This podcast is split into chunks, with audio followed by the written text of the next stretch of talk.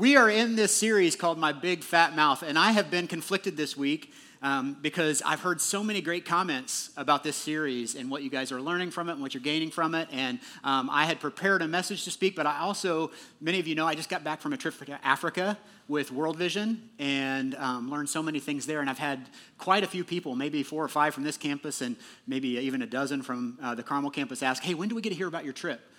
And so I had started to prepare a message for the My Big Fat Mouth series, and I feel like the Spirit kind of convicted me to talk about what I learned in Africa. And so, are you guys okay if I kind of switch gears away from this for a week and do that? I think the Spirit said to do that. Paul's on vacation, so I can do whatever the heck I want, right? So, um, but what I want to do is I thought I'd just give you like a two minute version of the message I had prepared about profanity. Is that cool? Because I, um, I had been preparing for this because I think it's something that's. Um, it's something that I've noticed as a pastor that a lot of people who are Christians use profanity, uh, use harsh language a lot of times. And uh, what Jesus says about that is out of the overflow of the heart, the mouth speaks. Out of the overflow of the heart, the mouth speaks. That when we use harsh language and profanity, it's not a mouth problem, it's a heart problem. So, what do we do when we have a heart problem? Well, Proverbs says, above all else, you should what? Above all else, guard your heart guard your heart. How do you guard your heart? Well, a guard at a door is somebody who stands at the door and doesn't let things in that shouldn't be in, right? So, above all else, we should guard our heart. So, how does stuff get in your heart? Well, it mostly comes in through your eyes and through your ears. It's what you see and what you hear, what you watch and what you listen to. And so, if we change what we watch and what we listen to, we will change what's in our heart and we can get rid of this heart disease that causes us to speak harsh language. And so, uh, change what you listen to, if you have a profanity problem, change what you listen to, change what you watch on TV, change the movies you go see, and you'll be amazed how your heart will change and what comes out of your mouth will change. Good? Can we pray and just go home now? All right? See, that would have taken me 30 minutes on a normal Sunday, and you got it in less than two. So instead, what I want to do is I want to talk about running for Africa. This is a just a kind of a summary. I've got some pictures. It's almost like um, back in the day, if you're my age, you know that when somebody got back from vacation, you'd go over to their house and they'd show you their slides from vacation, right? You get to the slideshow. That's kind of what this is. So I'm sorry if it's boring to you, but I think I learned some things that are going to be really cool. Um, what happened was last fall, I ran the Monumental Marathon with Team World Vision uh, to raise money for clean water. And some of you, anybody in the room doing that this fall? Marathon, half marathon? Good. Good for you guys. Give them a round of applause. That's great. That's awesome. That's how it starts.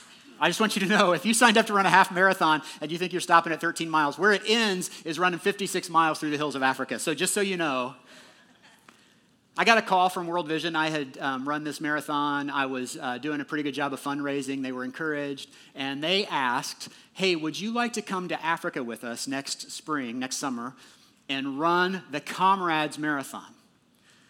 Um, and uh, I, being a longtime runner, distance runner, I knew a little bit about comrades. I had read about it. In fact, it had been a dream race of mine for about 15 years. Now, what you, know, you need to know about comrades is it's called a marathon, but it's not really a marathon. It's really an ultra marathon. Whereas a, a typical marathon is 26.2 miles, comrades is 56 miles. And so I did what any of you would have done if somebody called and asked if you would go to Africa to run 56 miles. I said, yes! Right? That's what you'd say, right? Right? Eh, maybe not. Uh, I was very excited to uh, go on this trip. Comrades, as I said, is 56 miles. It runs from a town, a city called Pietermaritzburg, uh, down to Durban. Durban is on the coast, on the Indian Ocean of uh, South Africa. Pietermaritzburg is at about 2,000 feet of elevation, and, and Comrades started in 1921. And it was started by some World War I veterans who were looking for a way to memorialize their brothers that were fallen in battle, their comrades that had fallen in battle. And they lived in Durban, and they decided that they would, to just remember their friends, they would run up to Pietermaritzburg as a way of remembering their fallen comrades. And then the next year, they decided, hey, what if we reversed it? What if we started in Pietermaritzburg and ran down to Durban? And so that's what they did. And that's how it started in 1921. And other than a few years in World War II where they took a break, it's been running ever since. So it's the world's oldest ultra marathon. It's also probably the most famous. It's definitely the biggest 21,400 people registered for this race to run 56 miles. And the way it works now is they alternate directions every year. So one year they'll run from Durban up to Peter Pietermaritzburg. That's called the up run. The, this year it was from Peter Pietermaritzburg down to Durban. It's called the down run. Now, two things you need to know about the down run. First of all, the down run is always a little bit longer. It's about two miles longer. They do that so that the times are about equivalent when you run an up run or a down run. The second thing you need to know about the down run is even though it's called a down run, it's 2,000 feet net downhill, but it's 5,000 feet of elevation and 7,000 feet down. So even on the down run, you still have 5,000 feet or a mile of climbing to do. And so uh, changes direction every year, like I said. So this is the down run elevation. Now, one of the cool things about Comrades is there are a ton of traditions uh, around it. And one of those traditions is the starting line. This is at Pietermaritzburg. Um, at the city hall 5.30 in the morning 21000 people gathered they sing this song called shosholoza as part of the starting line uh, you can hear this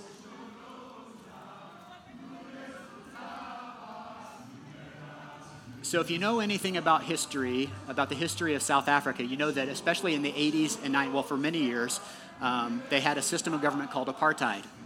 And what would happen is the black South Africans would be the ones that did most of the manual labor. They had the manual labor jobs. They were oppressed by the white minority government.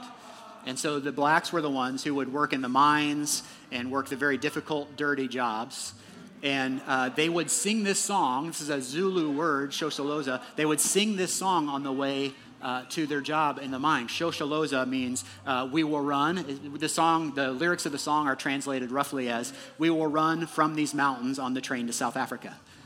And so to hear 21,000 people sing this song, and uh, in a minute here, I'll turn around and you'll be able to see uh, the number of people behind me. There's actually about three times as many people behind me as in front of me. And so to hear this crowd of 21,000 people sing this song, this like this worker song, I mean, you could almost equate, equate it to the song "We Will Overcome" in America, right? So this is a big emotional moment. And so after Shosholoza, they play uh, the Chariots of Fire theme like you do if you're running, right? You got to listen to Chariots of Fire, and then uh, a rooster crows over the loudspeaker, and then at exactly 5:30 in the morning, they fire a cannon, which is about the loudest thing you've ever heard, and the clock starts, and we start running. I tried to capture a picture of what the terrain was like. This is about an hour into the race, so 6:30 in the morning. The sun is just starting to come up. Uh, we've been running for an hour. When you try to take a picture while you're running, it turns out blurry. So sorry for that. But this is uh, one of the hills. We're running down a hill called Polly Shortts. There, uh, the, the people who have run comrades many times, those who are native to South Africa, will claim that there are five hills on the course. They're lying. There are about 50 hills on the course. Five of them have names. Uh, this is one of the most famous ones. It's called Polly Shortts. Fortunately, since it's a down run, we got to run down Polly Shortts, which is about a mile and a half of um, pretty steep elevation loss. But you can see it's beautiful. The sun is coming up. And one of the things that we noticed uh, about this race is that there is almost no flats. It's almost you're almost always going down or going up, but it's a beautiful course. Um, it's uh, all on roads, and all the roads are closed, so you don't have to deal with traffic or anything like that. But it's uh, really fantastic. I wanted to give you an idea of the terrain here. Now, one of the things that's really neat is along this course, uh, World Vision has a presence. So I traveled with World Vision. Uh, there were uh, 70 of us in all that were there for the comrades race and then we broke up into smaller teams later to go to some different countries. Um, but world vision has a presence in south africa. This is a school along the course uh, and even though it's sunday all the kids from the school came out to cheer and to hand out water and to hand out coke and apparently to suck a lollipop as one kid is doing there. Um, but across from the, the school there is a world vision tent and they, they told us the day before the race that world vision has a tent at halfway, notice I'm using air quotes, at halfway where you can put any food that you want to have for halfway through the race, or if you want to not carry, like I used a lot of gels that you uh, eat while you're running, and if you want to not carry all that with you, you can put it in a bag, and at halfway, they'll give it to you. So I got to this. Unfortunately, it's only at about 35K in, so if you do your math, that's about a third of the way in. But I get through the race, I get to this school, I see the World Vision tent, I run over and I grab my bag, which I had meticulously prepared with Pringles, because I thought that would be fantastic after running a marathon. Um, Twizzlers, the cherry pull and peel kind, you know what I'm talking about? And, uh, and the rest of my gels and some other stuff. And so I go over, I'm running in, I go over to the World Vision tent. One of the beautiful ladies from World Vision South Africa is there. She hands me my bag right as I'm running. I go to sit down on a chair to open my bag and get out the Pringles. And she goes, No, you cannot sit. You have to go. You have to run. I'm like, Well, I I kind of planned on taking a break here, but you know, it is only 35K. We're not at halfway. And I guess, so I, I grab my bag and I start walking down the road and I open my Pringles and I'm like, what am I going to do with these? Now I can't eat these while I'm running. So I grab a stack like that. Do you know how hard it is to eat a stack of Pringles that big and not go back for more? You guys know, right? Can I get an amen on that? Um, and so I grab this little stack of Pringles. I go through my bag. I grab all of my gels and shove them in my pocket.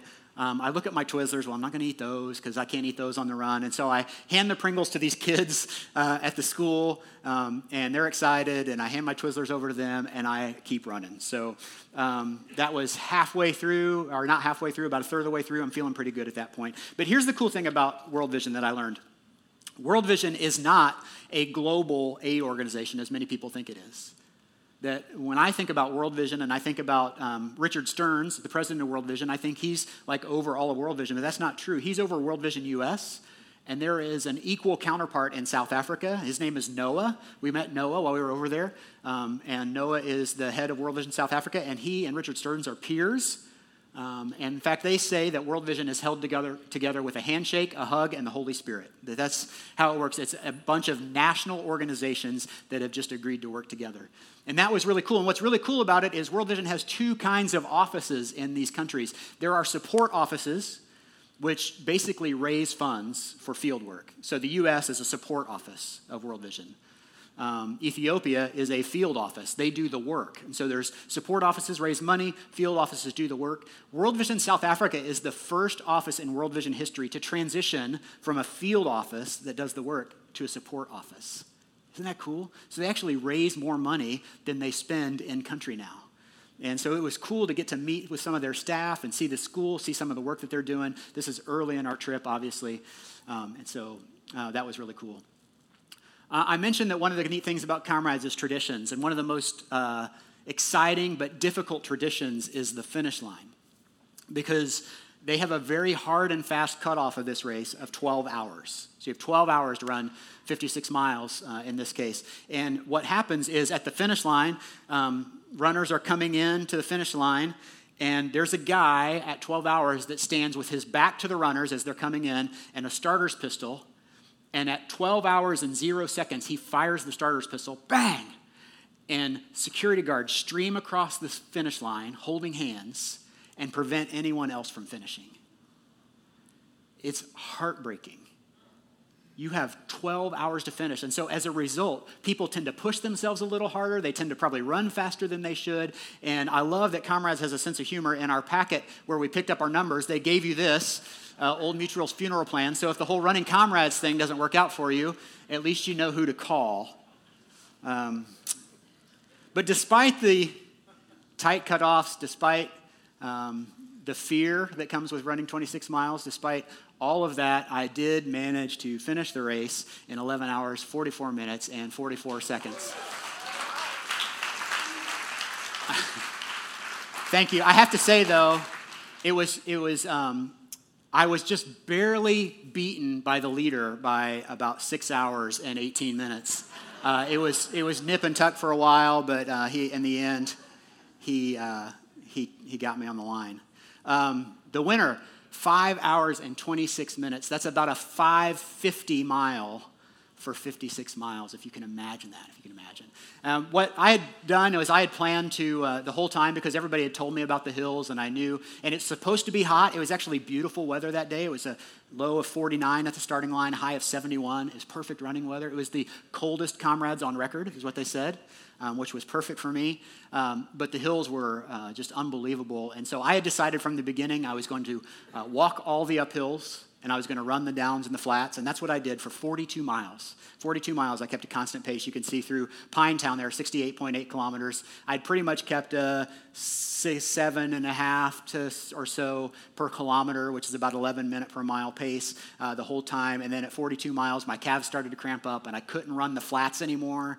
So I was only running the downs. I was walking the flats and the ups. And then at 90k, when I got into Durban, um, my calves were completely locked up. I could not take two steps running, and so I had to walk the last 10k. But the whole time, I'm watching, looking at my watch, knowing they have a, a marker every kilometer, so you know how far you've got to go to the finish. And I had no doubt I was going to finish, um, but it was really cool. The finish is at uh, Moses Mabhida Stadium, which is a soccer stadium that was built for the World Cup. It houses about 50,000 people, and it's, it was about half full for the finish which was really cool to run in the stadium and see 20,000 people standing and cheering. And because I was so close to the end of the race, I mean, 16 minutes to go when I got into the stadium, um, people were cheering. It got loud, and it gets louder, and it gets louder, and it gets louder up until 12 hours. And at 12 hours, the gun fires, and it gets dead silent.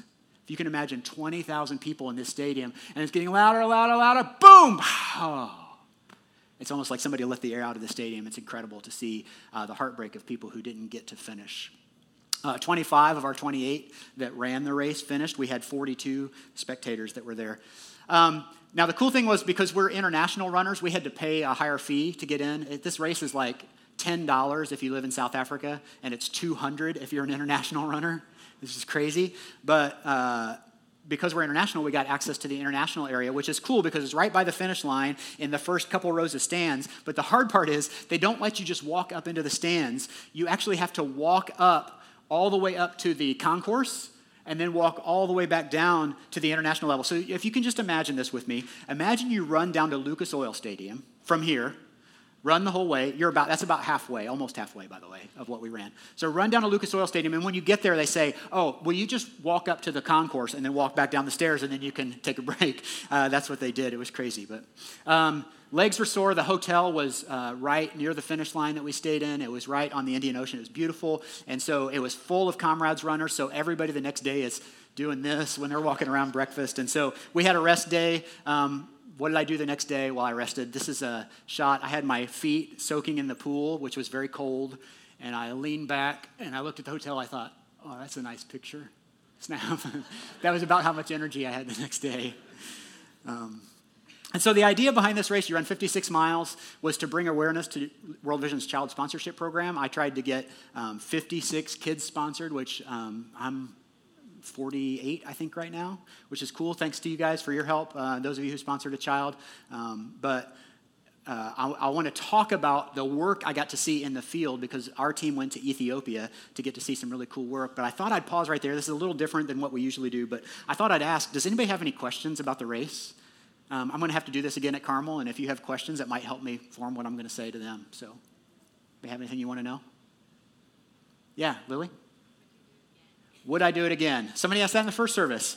Uh, no. Well, I would, but I'm not going to. Um, and what I mean by that is this has been a dream race of mine. It's something I've wanted to do, like I said, for 15 years.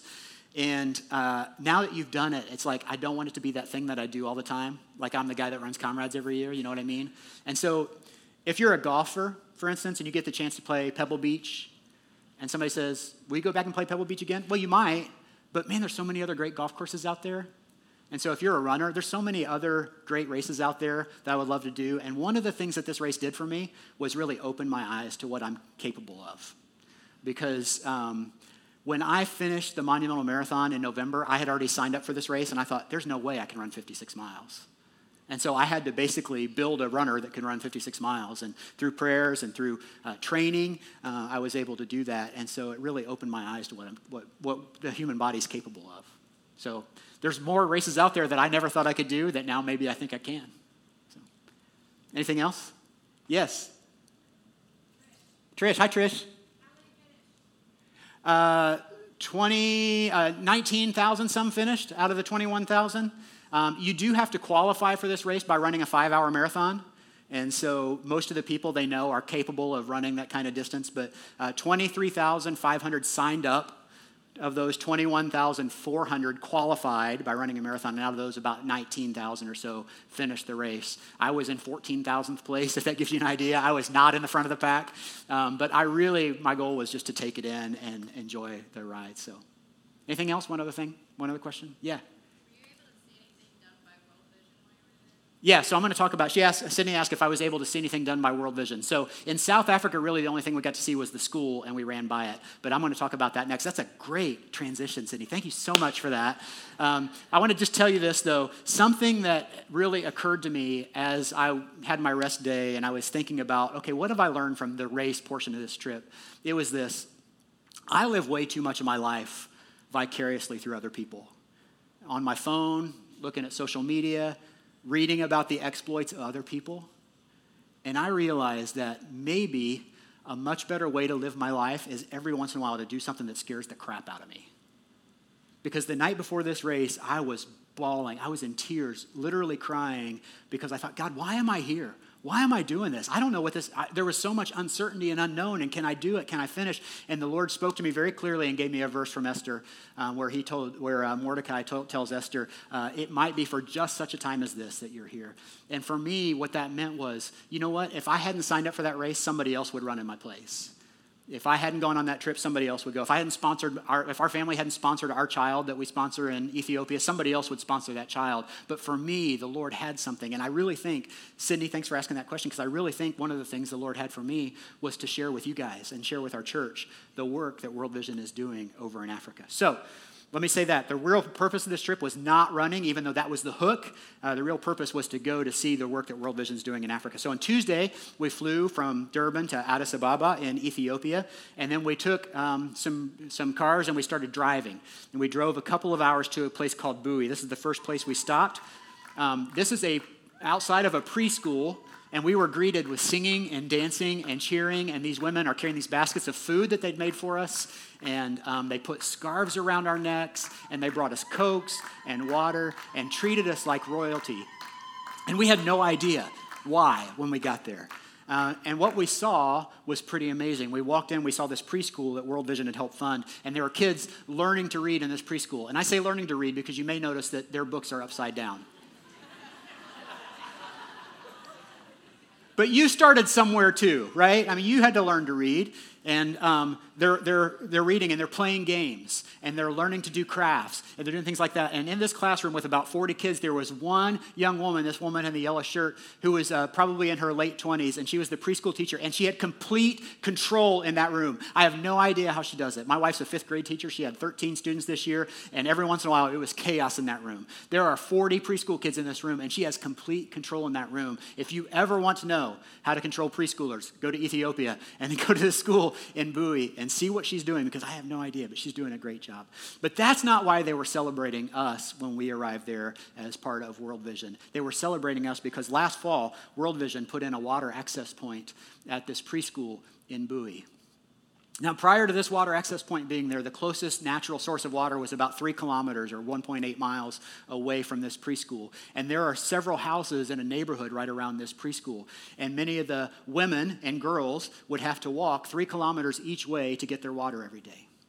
We talked to a woman called Tefana. Tefana is part of the water committee. I'll talk about that in a minute. The water committee decides um, uh, who, when the water point gets opened and, and how many people for how long and who gets access to it. And uh, World Vision does this every time they put in a water access point. So Tefana was one of the women who was da- one of the women who was dancing with the baskets in her hand. And Tefana is the principal of this preschool.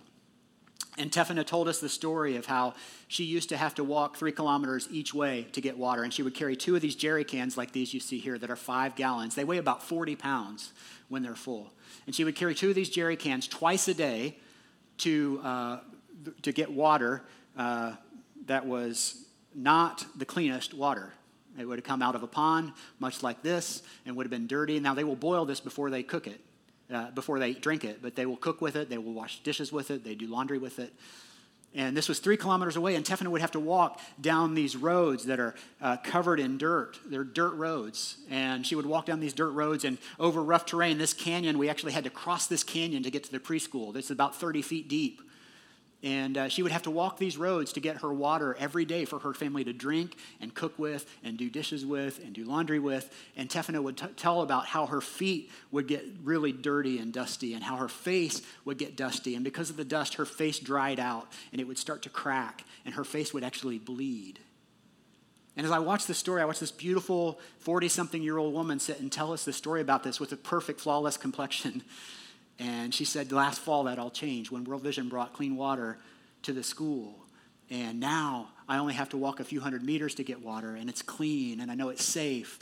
And she said, um, I've got my dignity back because her face is clear, and she doesn't have to walk through the dirt anymore to get her water. And she said, I'm learning to live like a new person, like a new creation. And in that moment, it hit me that this is not just about clean drinking water, that this is a lifestyle thing for people. This is, this is about their life. It's almost about their identity and who they are. when they get clean water and it's close to them, it changes what they can do with the rest of their time. It changes how little girls can now go to school instead of having to walk to get water during the day. It changes what women can do for their families and what they can do for work because they no longer have to spend two hours a day going to get water and more hours caring for their skin. It was pretty amazing to see the work that was doing there. In fact, our team got to uh, experience a water walk.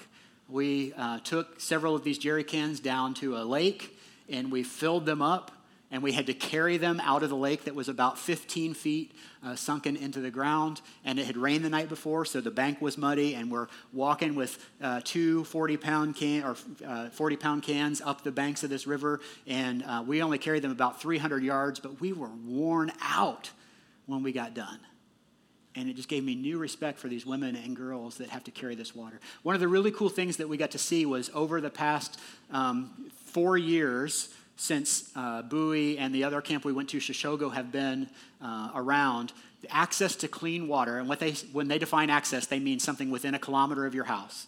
Access to clean water um, has gone from 35% to about 68% in the last four years in these areas. World Vision is the largest provider of clean water in the world. And it's just amazing to see uh, the work that's been done there. Uh, when World Vision, I mentioned the water committee, when World Vision puts in a water access point, they appoint a, uh, the, the, town, the people, appoint a water committee. And this is four or five people who are elders of the town. There may be government officials or, or uh, school principals, things like that, who have access to the water. They have a key to the gate, and they have uh, the kind of spigot handle that turns um, the water on. And that committee decides for their community when you get access to the water and how, for how long. The other thing that they do is they, um, it's not just about clean water, that they have a committee they call the WASH committee. WASH stands for Water, Sanitation, and Hygiene. And so when they go into a school or they'll go into a medical clinic, they'll put in a water access point, but they'll also build a latrine if there's no clean latrine around. And they'll also teach kids or adults or whoever's around how to take better, proper care of their hygiene.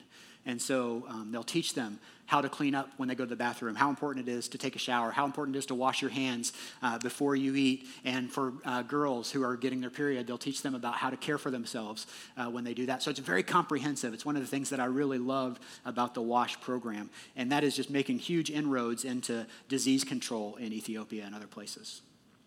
One of the things that really concerned me when we got to Ethiopia was um, that we would be riding around in these white Land Cruisers. They, uh, had five of these that they picked our team up from the airport. Like I said, there were 15 of us. And so we rode around with these professional drivers from World Vision in these Land Cruisers. And I have been, in, haven't been to Haiti before and getting to see um, the work that the UN rides in Land Cruisers like these. And people in Haiti don't universally love the United Nations. And so I've seen kids throw rocks at these vehicles. I've seen kids um, spit on these vehicles. And so I was a little worried that how conspicuous will we be in these. Um, and I want to tell you that people in Ethiopia love World Vision. they love World Vision. We would drive down the road in these cars. There's five of us in a caravan, and you know, the first day we just noticed we saw some kids working in the field, and we we waved at them, and they drop their tools and they wave and they smile, and we found universally, if you wave at kids, you wave at adults, you wave at teenage boys who don't stop for anything, uh, they will stop and wave and smile. And uh, our driver, Abraham, he's been a driver for uh, World Vision for 17 years. Abraham uh, said one day that uh, often kids will run behind the trucks waving, saying, My truck, my truck, because uh, World Vision has put a school in their community or they've brought water to their community, and these kids are so invested that they will chase down these cars. Now, the roads in Ethiopia, the reason you drive Land Cruisers is because the roads are pretty rough. They're mostly dirt, almost all dirt, and um, rutted. They have a rainy season every year, and ruts form in the road. And so you might be driving 30 miles an hour one minute, and then you have to stop to slow down to almost nothing to go over a pothole. And so uh, Abraham would tell us that sometimes kids will be running after these cars, chasing behind them, and all of a sudden the car will have to stop for a pothole, and the kid will smack into the back of the car. You know, World Vision's uh, taking care of children one kid at a time. Um, so we asked Abraham, because there's also, there's like farm animals crossing the road all the time. And we said, Abraham, how do you drive in that? I mean, how many animals have you hit? And he said, nope, in 17 years, none. I've never hit an animal. We said, Abraham, how many kids have run into your car? And he stopped for a minute. He goes, oh, I cannot count. I They love World Vision. Well, as I mentioned, uh, part of the purpose behind my trip was to draw attention to the sponsorship program at World Vision. And you guys were here a couple weeks ago. If you got to see World Vision, you know all about that. $39 a month, uh, get some incredible things. And we started sponsoring, we've sponsored, we sponsor three kids, our family does. Uh, we started sponsoring uh, a new one through World Vision when I was preparing for this trip. Her name is Abebu. And one of the cool things was I got to meet Abebu in Ethiopia and spend some time with her in Shashogo. And so Abebu is nine years old, and um, her family is Muslim. I'll tell you more about that in a minute. But uh, this was on the last day we were there, which is actually a Muslim holiday, Eid al Fitr, which is the end of Ramadan. And so everybody went to mosque in the morning, and then about 10 o'clock in the morning, the streets were clearing. Uh, everybody walked back to their villages, and we got to go to the uh, village and pick up Abebu and some of the other sponsored kids, and they came back to the program, and they had lunch with us, and we got to talk a little bit. Now, talking in Ethiopia is kind of tricky because uh, I speak English, uh, and that's pretty much the extent of my linguistics. Uh, we did bring an Amharic dictionary because Amharic is the national language of Ethiopia. But what we quickly found out is there are 83 people groups in Ethiopia that speak 83 different languages. And most of the kids, especially, don't speak Amharic. And so, um, anytime we had a translator, he, we would have to have one translator translate from uh, Hadiya, her, her language, into Amharic, and then Amharic into English. So it was pretty tricky. It's kind of like playing telephone or telestrations if you play that game. It's like, does it kind of gets lost in the translation. But I found out about her family. I got to meet her father and just assure her father, hey, I'm not trying to be her dad. You're her dad. I'm just here to support you. I'm here to give you what you want. He was a lovely man. And uh, we talked for a while, but Abebu didn't really want to talk because she's a nine year old girl, and they don't really want to talk to an adult they don't know. So what do we do? We played and we got, we got balls out and we got bubbles out and we played with balloons and we, we got a ball and we played uh, the favorite sport in Ethiopia, which is, of course, no, not soccer, volleyball. Can you believe that? Everybody plays volleyball in Ethiopia. I was shocked too. We played volleyball for about a half an hour. We ran together. We did a uh, 1K race together. And when I say ran together, I mean she ran about 300 yards ahead of me with her shoes off um, while I struggled to keep up. Um, all the kids there are amazing runners. Uh, and the cool thing was, I got to see her take her first car ride uh, in the Land Cruiser. So uh, Baby was a little bit nervous at first, riding in a car, never having done that before. But then she started to see some of her friends outside, and she would wave at them, and they were all pointing and waving. And she saw her mom going down the street, and she's waving at her mom. Can you imagine being the mom of a kid who's got picked up by this car, and you see him going down the street, like, what, what's going on here, you know? Um, and so that was really neat to see that. Now, we had two sponsored kids in the car at this time, and uh, the other sponsored child didn't fare too well. She was sitting in the back center, and after about a half an hour drive over these bumpy roads, she got car sick in the back of the seat, back of the car. And so our car had to take a break to get washed out, which was uh, not good. But um, it was a great experience getting to meet uh, our sponsored child. And the cool thing about the way World Vision does this is if you sponsor a child, you don't have to wait for a trip like this to go meet your kid. Eh, when you get your page set up, your sponsor page, there is a link, and you can click the link to go visit my child. And there's a donor liaison in every country that will help you set up a trip to go meet your sponsored child. It's really cool. So this can happen to you too. That's really neat. Um, the real cool thing about getting to meet sponsored kids is I realize that kids are the same everywhere you go. They just want to play, they want to have fun, they want to know more, they're very curious, they want to know more about you. So that was really cool. But maybe the highlight of my trip was in our last day in this program in Shashogo. We were getting ready to leave, and the pastor to the church that's right next door to World Vision came across and he said, Hey, my Sunday school kids have prepared something for you. I'd like you to come and see. And uh, some of the kids in the Sunday school class are World Vision sponsored children. And so we walk over to this church and we see this, this choir of 50 kids.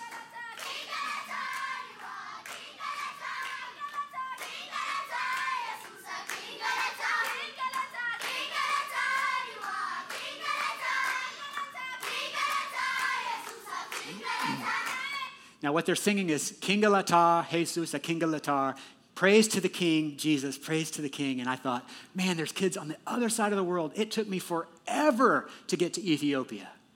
It's a 14 hour flight to Doha, and then a six hour flight to Kenya, and then a two hour flight to Addis Ababa to get to, and then a four hour drive down to Shashogo from Addis to get to see this. And there's kids on the other side of the world praising the same Jesus that we're praising here this morning. How cool is that? And there's 50 of these kids with their beautiful voices singing, Praise to the King, Jesus, praise to the King. And I was just completely convicted um, by something I had read in Scripture just the day before. And it was from Matthew 25. If you have your Bibles, Matthew 25. I promise this won't take long. I know I just got here, but Matthew 25. It's page 695 in this Bible. I want to read something to you, but before you do, before I do that, I want to read uh, this because I, I started when I got back, kind of wondering. Like, what am I supposed to do with this? And I started rereading this book. Uh, this is a book by Seth Godin called What to Do When It's Your Turn. And I came across this, and I, I, it says this uh, There are so many opportunities so many chances to find beauty or ease suffering that the easiest thing to do is to pretend that they don't exist. Because if they do exist, if that little girl will live a better life because you showed up, if that void would be filled because you cared enough to do something about it, if we actually recognize the opportunity that's in front of us, what are we to do about it? We have no choice but to change things for the better, to take our turn, and to make a difference. And I read that and it really struck me. And I remembered Jesus' words in Matthew 25, and I'll put them up here on the screen for you. He says this Matthew 25, um, this is starting with verse 31, I believe.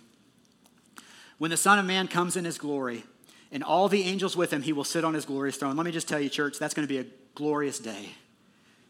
He will sit on his glorious throne. All the nations will be gathered before him, and he will separate the people one from another as a shepherd separates the sheep from the goats. He will put the sheep on his right hand and the goats on his left. And the king will say to those on his right, Come, you who are blessed by my Father.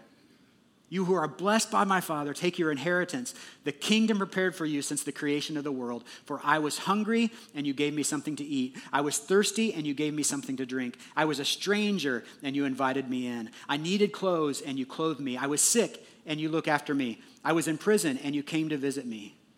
Then the righteous will answer him. Lord, when did we see you hungry and feed you, or thirsty and give you something to drink? When did we see you a stranger and invite you in, or needing clothes and clothe you? When did we see you sick or in prison and go to visit you? And this is the verse that really stuck with me, and it's one that I'm sure you've read before, but Matthew 25 40 says this The king will reply, Truly I tell you, whatever you did for the least of these brothers and sisters of mine, you did for me. And as I read that, there were two things that really stuck out to me, and maybe in a new light since my trip to Ethiopia. The first one is this um, Jesus calls those kids his brothers and sisters. Have you noticed that? That when I recite this verse, and I do it a lot, what I'll say a lot of times is, Whatever you did for the least of these, you did for me. And I think a lot of us do that. But when we call people the least, we're, we're almost taking away their humanity. You know, we're saying, Well, they're less than me they're the least. But Jesus says, the least of these brothers and sisters of mine. And I went over and I looked these kids in the eye and I looked these dads in the eye and I see that they are brothers and sisters of Christ, just like we're brothers and sisters of Christ. And that really stuck out to me. That there is something that we can do like we would do for a brother or sister of ours. They're not a project, they're not a problem to solve. They're brothers and sisters of Christ. And the second thing that stuck out to me about this verse is this Jesus says, Whatever you did. Whatever you did for one of the least of these brothers and sisters of mine. So, over the past month, I've been convicted. Some of you have been convicted. I know that we've presented a lot of opportunities for you to get involved, haven't we? Hey, serve in our kids' ministry, serve in GSM, hey, uh, sponsor a child, Go run a marathon for World Vision. Uh, go with this new church plant, New Heights Church, which is going to be awesome. Uh, bring school supplies for a backpack. And if we're not careful, we can get really overwhelmed and thinking, how am I supposed to do all of this stuff? Right? But what we're really doing is presenting opportunities for you. Jesus says, whatever you did. In other words, you don't have to do everything, but you need to do something. You got to do something. I mean, the reason that God has given us all gifts and passions and talents and abilities and skills is so that we can use them to further His kingdom. And we don't have to use them in every area, but we need to use them somewhere. And I love what the other thing Seth Godin starts his book with. He starts it with this. He says, The thing is, there's no easy way to do this. There's no simple way to quiet the noise in your head, no proven method to earn the respect and applause of your family and friends, no guaranteed approach that's going to insulate you from heartache. This might not work. It might not be fun. I hope you'll do it anyway. And as I'm thinking about that in context of this verse, what we realize is that when we go and find the passion that God has given to us, the way to serve his kingdom that he has uniquely equipped us to do, and we go and pursue that, we'll get to hear one day, we get to hear Jesus say, Come, you who are blessed by my Father, and take your inheritance. Don't you want to hear that? Do you want to hear that someday? When that day when Jesus arrives on his glorious throne, think about that day. Just close your eyes and think about that day. When Jesus arrives on his glorious throne, if he were to come over to you and take you by the hands and look you in the eye and say, Hey, come, my Father has prepared a place for you. He's prepared an inheritance for you because you did what I asked you to do. How awesome will that be? Let's just pray together. God, I look forward, anxiously forward to that day. When I get to see you face to face and look you in the eye, and Lord, I want more than anything for you to say, Come, come, look at the inheritance my Father's prepared for you. Well done, good and faithful servant. You did what I asked you to do. And God, we know that our salvation, our place with you, is not dependent on our works and what we do and what we don't do. But God, we also know that you have equipped each and every one of us and called us to do your work somewhere in the world whether that's through child sponsorship or running to raise money for clean water or going to help plant a new church or bringing school supplies or serving here on Sunday morning, Lord, you've equipped us all to do something unique and special and beautiful. And so I just pray that we would be faithful to that call. Lord, help us to answer when you call us and to know what to do when you ask us to go serve. We pray all these things in Jesus' name. Amen.